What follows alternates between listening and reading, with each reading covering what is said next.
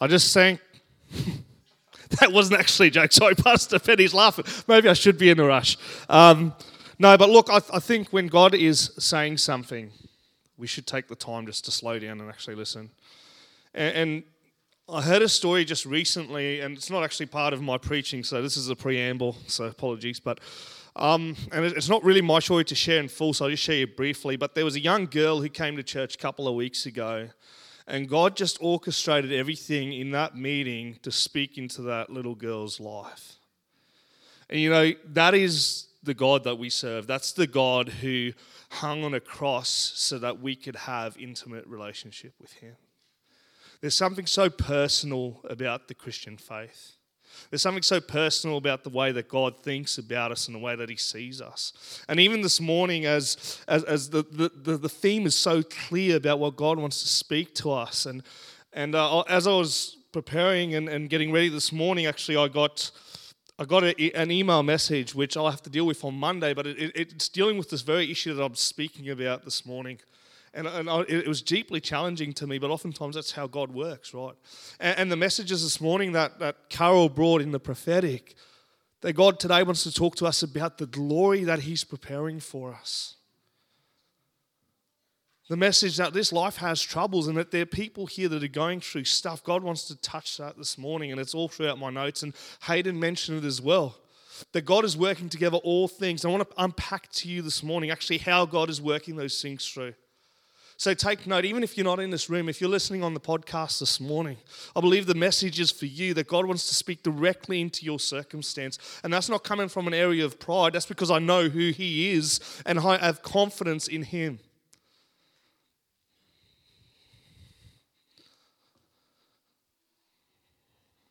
An eternal weight of glory. Aim for eternity. Ecclesiastes 3, verse 11 says, He has made everything beautiful in its time. He has also set eternity in human hearts. Other translation says, in the heart of man. Yet no one can fathom what God has done from beginning to end. God has woven eternity into the hearts of men and women. Have you ever looked at something beautiful and just been completely awestruck by it? I love in the morning the first rays of light as they crest the horizon. They produce such beautiful colors. It's such an awe inspiring view. Or if I dip my toes on a, on a Bribie beach into the sand there and look across the Pumicestone Passage at, at the Glasshouse Mountains and the beauty of what God's created. Or if I turn my gaze to the heavens and consider the enormity, the great vastness of space that God has shaped with his hands, it does something within my heart. It stirs something within me. But you know, yet those, those mountains, although they seem timeless, will erode. You know, although the, the Pumicestone Passage seems like it's been there for such a long time, and the truth is it's been there long before I was here, and it'll be here long after I'm gone. Things do change over time, albeit slowly. I, find, I think that's why we find it so difficult sometimes to understand or comprehend this concept of eternity, because the way that we make sense of the world that we live in is through finite beginnings and endings. You know, every morning I wake up and I usually have a cup of coffee and it starts full, but after a couple of gulps, what happens? It becomes empty. And so I start the day, I go to work, I work, I come home, I sleep, I end the day. When I wake up, what happens? It's a new day a clear ending and beginning. That's how we make sense of our world. The footy season, although it's too early to mention for Broncos supporters. I know, spent some time mourning. But in any case, the footy season starts in February and it finishes in September. Material products have expiry dates. The seasons have a time and place, and so on and so forth. We make sense of our world through beginnings and endings. The list goes on and on. And so, even though eternity has been etched, has been etched upon our hearts, it is so easy for us to lose sight of it. If nothing else today, what I want to do is reiterate the words that Ben spoke last week about eternity. That if we're going to be a people who are going to be powerful and effective, we need to live in the reality of eternity. We need to turn our perspective and our gaze to eternity. We need to aim for eternity because, frankly, that is where we will spend the rest of forever. That's our final destination. And so, in preparation for this sermon, I did a lot of discovery, did a lot of journeying and looking into this whole concept or term of eschatology. You might wonder, what is eschatology? I don't know if many people have heard of eschatology before. It's the theology of death, judgment, heaven, and hell. Some state it as the science of the last things. What happens to us after we die? And there's so many rich scriptures within the Bible, so many passages which actually give us a bit of a picture of what eternity looks like. But some of them are hard to understand. And I spent this week racking my brain over some of these things. But I've come to a bit of a conclusion. There are some elements of eternity which, no matter how much study I do, I'll never know. And that's actually okay. It's okay for it to be a bit of a mystery, a bit of a surprise when I actually get to see my Savior face to face, what it's going to be like. Dr. Richard Middleton is a professor and an author in Christian worldview and exegesis. A lot of big words this morning. Exegesis is the study and understanding interpretation of Scripture. He makes some fascinating observations about eschatology. He goes to say, What is the point of this imagery? That we might conform our lives to the coming expectations of God's kingdom, that we might begin to live today towards that vision, not accepting the present order of the world as normative because it is fallen, it is corrupt. We must, in some sense, resist the status quo and live towards a vision of wholeness and act differently from the corruption in this world. That's the point of eschatology. That's the difference it makes. My identity is not precisely who I am as a social cultural being in this particular world. My identity, which we spoke about this morning, is hidden in Christ. Hidden in Christ and revealed fully on the last day. But I can now begin to live in that identity of Christ. Living with a perspective of eternity is so vital. Living in mind of eternity will reveal the, the, character and nature of God and our identity in Christ. It's actually a really nice segue into what we're going to be talking about this morning. And if you've got your Bibles with you, could you please turn with me to 2 Corinthians chapter 4? And we'll pick it up from verse 1. A little bit of reading this morning, but that's fine.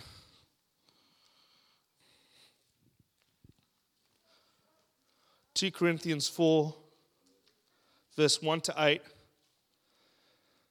And by way of context here, this is a, a letter Paul the Apostle wrote to the church of Corinth. He had already written his first letter, which had been really well received, and so he writes to them again.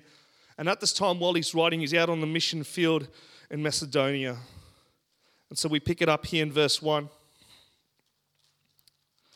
Therefore, since through God's mercy we have this ministry, we do not lose heart. Rather, we are, well, sorry, rather, we have renounced secret and shameful ways. We do not use deception, nor do we distort the word of God. On the contrary, by setting forth the truth plainly, we commend ourselves to everyone's conscience in the sight of God. And even if our gospel is veiled, it is veiled to those who are perishing. The God of this age has blinded the minds of unbelievers so that they cannot see the light of the gospel that displays the glory of Christ, who is the image of God. For what we preach is not of ourselves, but Jesus Christ as Lord, and ourselves as your servants for Jesus' sake. For God, who said, let light shine out of darkness. May his light shine in our hearts to give us light of the knowledge of God's glory. Notice the use of glory here quite a lot, displayed in the face of Christ. But we have this treasure in jars of clay, this glory in jars of clay, to show that in all surpassing power is from God and not from us. We are hard pressed on every side, but not crushed, perplexed, but not despaired, persecuted, but not abandoned, struck down, but not destroyed. We always carry around in our body the death of Jesus, so that the life of Jesus may be revealed in our body also. For we who are alive are always being given over to death for Jesus' sake, so that his life may also be revealed in our mortal body. So then, death is at work in us, but life is in work at you. It is written, I believe, therefore I spoke. Since we have the same spirit of faith, we also believe that therefore and therefore speak, because we know that the one who has risen, the Lord Jesus Christ from the dead, will also raise us with Jesus and present us with you to him. All this is for your benefit, so that the grace that is pre, uh, reaching more and more people may cause thanksgiving to overflow to the glory of God. Therefore, because of all of this, we do not lose heart. Though outwardly we are wasting away, yet inwardly we are being renewed day by day. For our light and momentary troubles are achieving for us eternal what? Glory that far awaits them all. So fix our eyes, so we fix our eyes not on what is seen, but what is unseen, since what is seen is temporary, but what is unseen is eternal. I find this passage fascinating. You know, at the top of my Bible here, the heading is Present Weakness and Resurrection Life present weakness and resurrection life. Who can agree that the world that we live in is in a constant state of present weakness? Now that we live in this information age, we don't need to look very far at the heartache and the atrocity around us to realize that things aren't the way that they're meant to be. You know, the other day I was listening on the radio, I heard a story of a man waltzing into an elderly man's house and he grabbed him and he chucked him over his balcony head first with his wife watching to his death. What a, what a broken act, unprovoked. Last year, there were a couple of school kids, they were school age, went and broke into a North Lakes home and stabbed a young mother to death in front of her family. It's a broken world that we live in. From the war in Ukraine this morning, we heard about the, the, the trials that are happening in Israel, to the housing crisis in our backyard. This world is not as it's meant to be. It is in a present state of weakness. Yet we are called to live with an eternity perspective.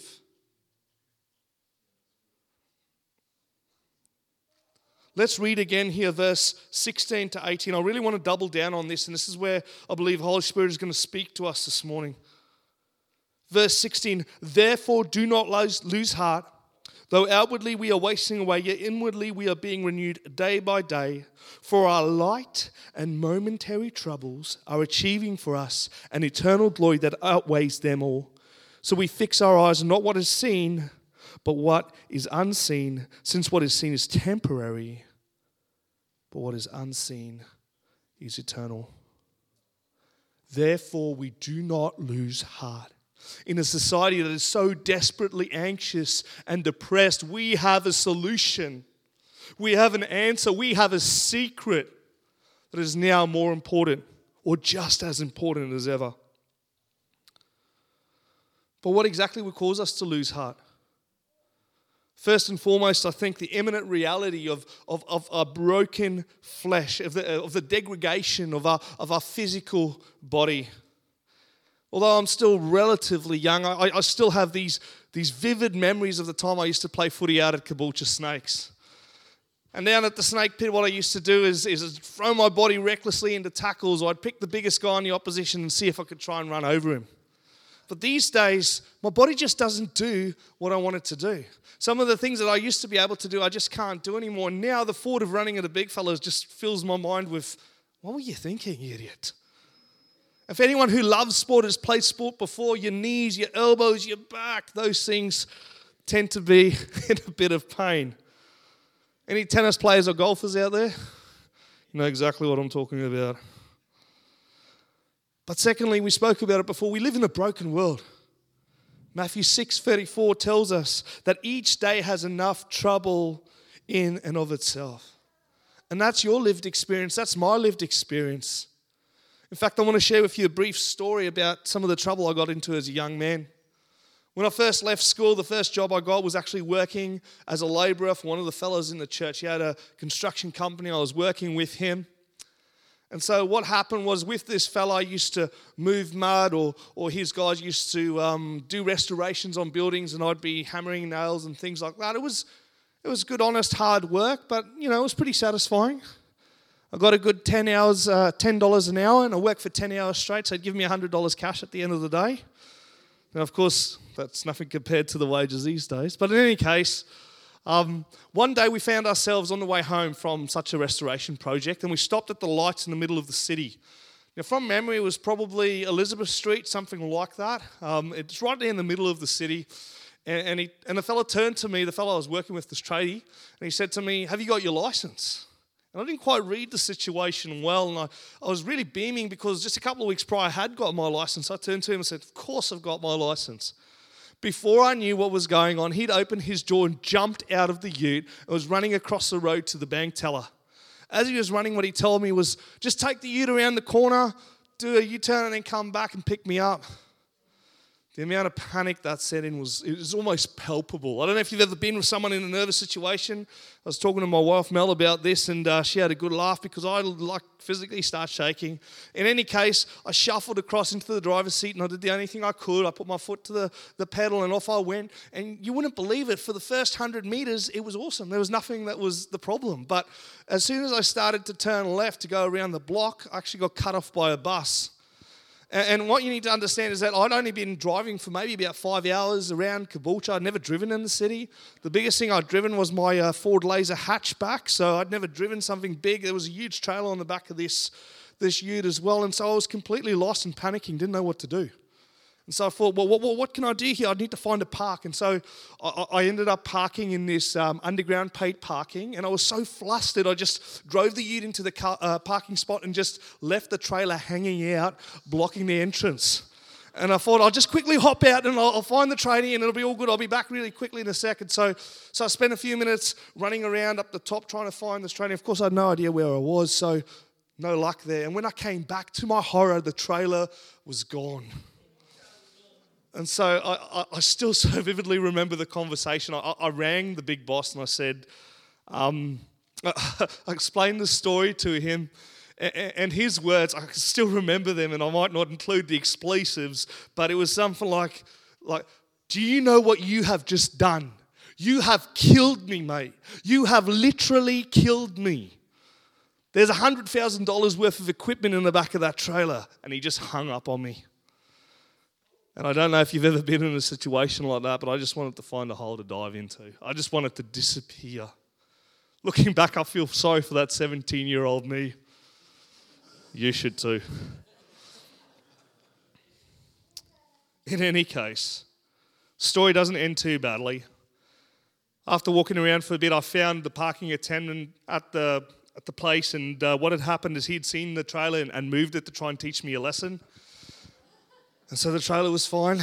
And then my dad came up from Caboolture and he helped me. This is the day before you had maps on your phones and stuff like that. So he helped me get home.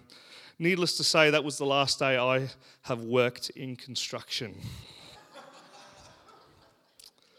John 16, verse 33 reiterates In this world you will have trouble.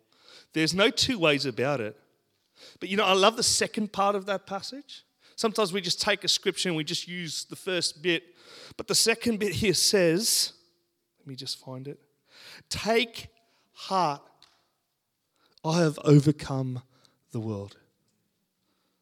Though outwardly we are wasting away, yet inwardly we are being renewed day by day. You know, I love the yets and the buts of Scripture. Somehow, despite his trouble, and believe me, Paul had more trouble than most of us, right?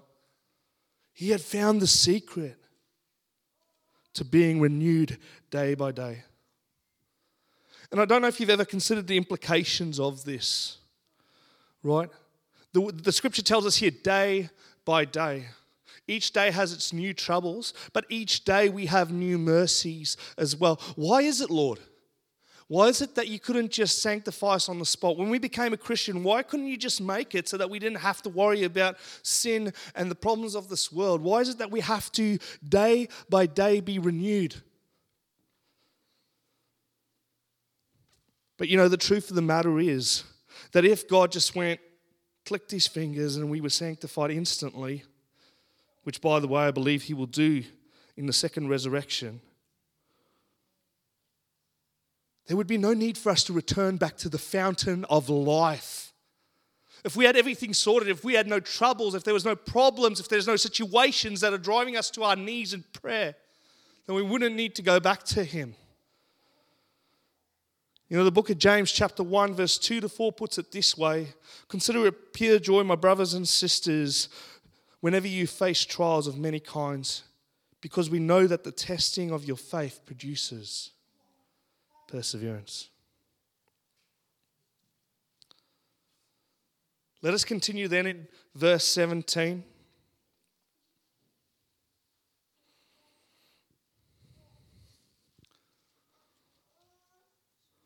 Next one, please. James 17. Thank you. For our light and momentary troubles are achieving for us an eternal glory that far outweighs them all. Amen. Amen. It's something worth getting excited about. Let's consider that for a second, right? This juxtaposition here, our light and momentary troubles compared to the eternal and weighty glory. You know, when we look at this, it gives us perspective. You know, Paul's momentary troubles, his momentary troubles only lasted from the time he was born till he was about 60 years old when he had his head cut off. You know, his light troubles, he says, My light troubles included being shipwrecked, being flogged, being publicly stoned, being humiliated, being incarcerated, and then executed. Light and momentary compared to eternal and weighty. Now we're starting to understand where he's coming from, what revelation Paul must have been living in to be able to declare these words. Though his suffering was far from trivial, in the light of eternal glory, he picked up something that I believe can change our lives today. He had a different perspective. And let me finish now as we turn to turn to verse 18. I'll try and tie all of this together for us.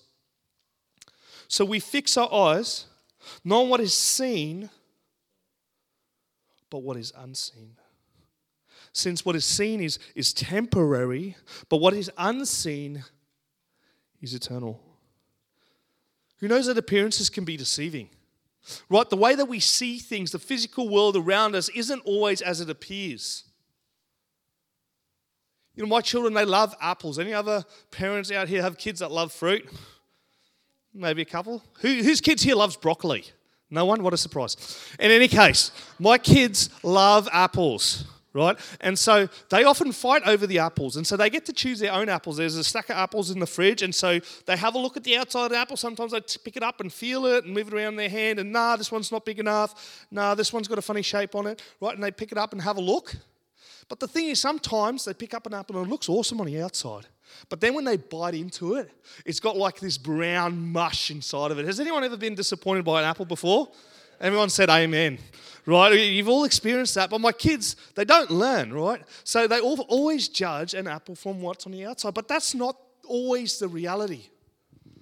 And, as a bit of an illustration, I, don't know if you've ever done this before, but but sometimes I go outside and I, might put my thumb up and, and cover the moon with my thumb, right? Does that mean that my thumb is bigger than the moon? Well, of course it doesn't. And, and we don't need to use too much of our intelligence, right, to work out that that's not the case. We, we have lived experience, we know how the world works, we, we have depth perception. And so we know that our thumb's not as big as the moon, right? But, but when we look at it, we could cover the moon with our thumb. But now I'd like to take a different point of view. Say if someone was standing on the surface of the moon and they looked down on the earth, how big do you think your thumb would appear to them? Look, I know this is, a, this is a silly illustration, but it proves a point. Perspective is so important. You know, sometimes we come uh, up against our, our, troubles, and because we're facing it right here in front of us, it looks like this, this massive thing, right? How are we over, ever going to overcome this problem or this situation? It's amazing what a bit of distance can do. And you know, when Paul, Paul looked at his light and momentary troubles, I wonder what his perspective was. I wonder from where he was viewing what was happening in his life. Light, momentary. What does this mean for us, church? Allow me to venture to point out that not only are our afflictions light and momentary, I want to tell you this morning that they are utterly and completely meaningful. What? How does that got to do with anything that we've been talking about? In the, in the light of, of God's glory, like our little old troubles and situations, how can, how can that be meaningful? If we look at the world around us, and this morning, once again, we've heard about all the troubles that are happening and situations that are occurring around the world, all the trouble, all the heartache and pain. You know, young, young kids are dying around the world from malnutrition and preventable diseases. Right, right? People are living on the street in our own city. How can any of that be meaningful? How can there be meaning in the pain and suffering that we go through? A tsunami rips through a nation and kills thousands of people and destroys thousands of homes. How can that be meaningful?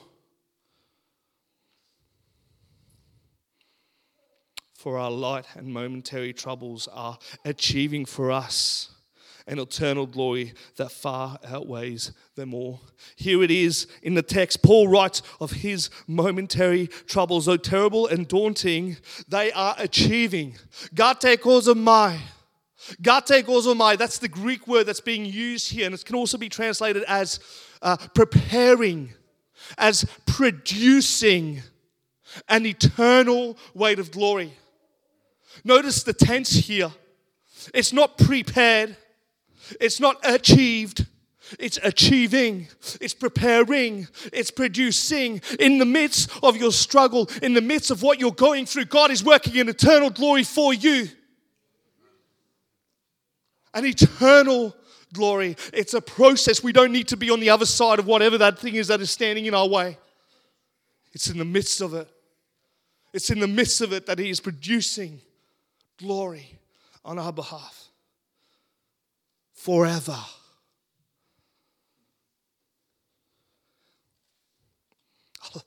You know, I love John Piper and I just love his stuff. Desiring God, if you want to ever read some good stuff. This is what he has to say. Every millisecond of your pain, be it from the fallen nature or fallen man, every millisecond of your misery in the path of obedience is producing a peculiar glory you will receive because of that. Hope Point, where is our focus? What are we focusing on? What lens do we view our circumstances through? Is it the seen circumstances and the consequences of circumstances in this life that we're living in? Is our perception being colored by losing a loved one? By being spoken to in a, in a way that made us feel like nothing? By a situation that has brought us down to our knees? Is that coloring our perspective? Is that capturing our attention? Is that causing us to live with unforgiveness?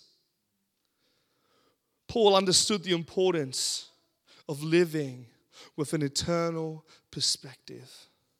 He understood that trouble is easily seen. You don't have to look too hard to find trouble. But he saw beyond that. He looked beyond the grave to see the eternal glory. This is the secret that Paul discovered. This is a secret that equipped him to take heart amidst a dying world with all of its perils. Matthew 6:33 admonishes us. But seek first the kingdom of God and his righteousness, and all these things will be added to you. And we can look at this passage, we can look at this scripture, and, and on face value, we can take it that God will provide for us physically. And I believe He does. Our God is our provider, our God is our banner, our God is our healer. But this passage is about so much more than just meeting our needs. I think this passage so beautifully summarizes the revelation that Paul had in 2 Corinthians 4 16 to 18. Do not lose heart. Don't worry. Just keep your eyes fixated on the kingdom. Keep your eyes fixated on an eternal perspective. God's got this. He's got this.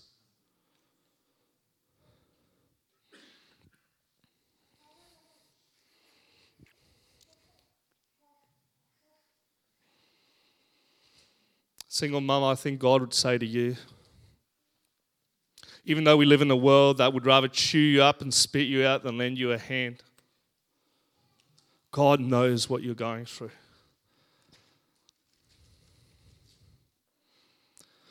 young man, although you're in a battle of your mind and your eyes, because we live in a society that is so overly sexualized, God is in the midst of the battle with you. Sister, I want to tell you the lies that have been spoken over your life, the things that slander that people have said, they don't mean a thing because of the perspective of what He thinks of you his daughter, his princess. Shift your gaze to the unseen. Become infatuated. Become consumed. Become sold out for his kingdom and an eternal perspective and see things change. Hope Point, though we may grow weak, though we live in a world that is failing, though our eyes might grow dim. If we have Christ, we have everything.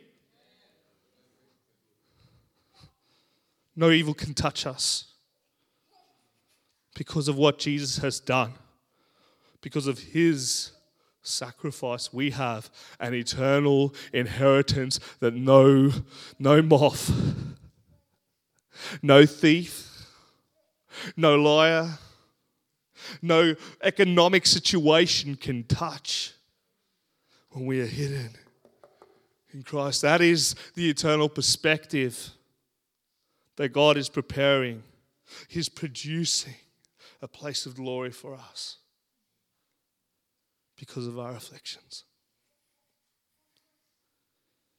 And I thoroughly believe that the Lord is speaking to someone this morning, just like Hayden said.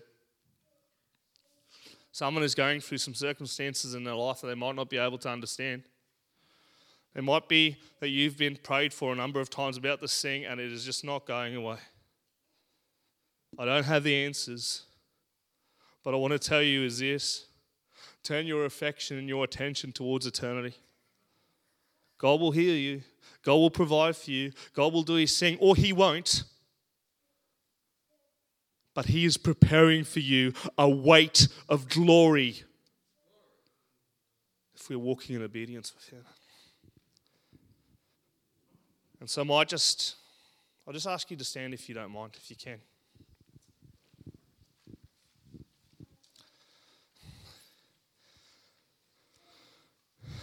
I'll just ask you for a simple gesture if that's you, if you if you need a different perspective.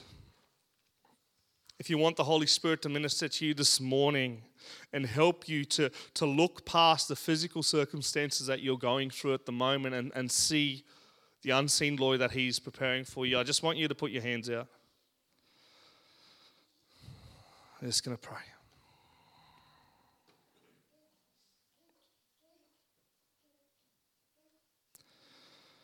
God, we live in a broken world, but we know this is not our home. God, you have set eternity on the hearts of men and women. Lord, deep down we know that you are preparing us for glory. But in the meantime, God, while we're here, would you give us the eyes to see? Would you give us the eyes to see that which is unseen, Lord? How are you are working in the background in circumstances, in situations? God, how you're using our pain and our afflictions in order to produce glory, Lord, in eternity, but also to touch the lives of the people around us. God, may we be a living sacrifice, a living testimony of the goodness of God in the midst of the struggle. In the midst of the pain, God, may your name be glorified. Thank you. Thank you for a fresh impartation, God. Thank you that your Holy Spirit is ministering to us even as we're praying right now, that you are speaking to us. God, I pray that you would speak so loudly to the hearts that need to hear it this morning, that you are in the midst of whatever it is that they are facing. God, that you have never left them, nor will you ever forsake them. God, you are with us. Emmanuel, God, with us, and we thank you for that, Father. Yours is the kingdom and the glory forever and ever. Amen.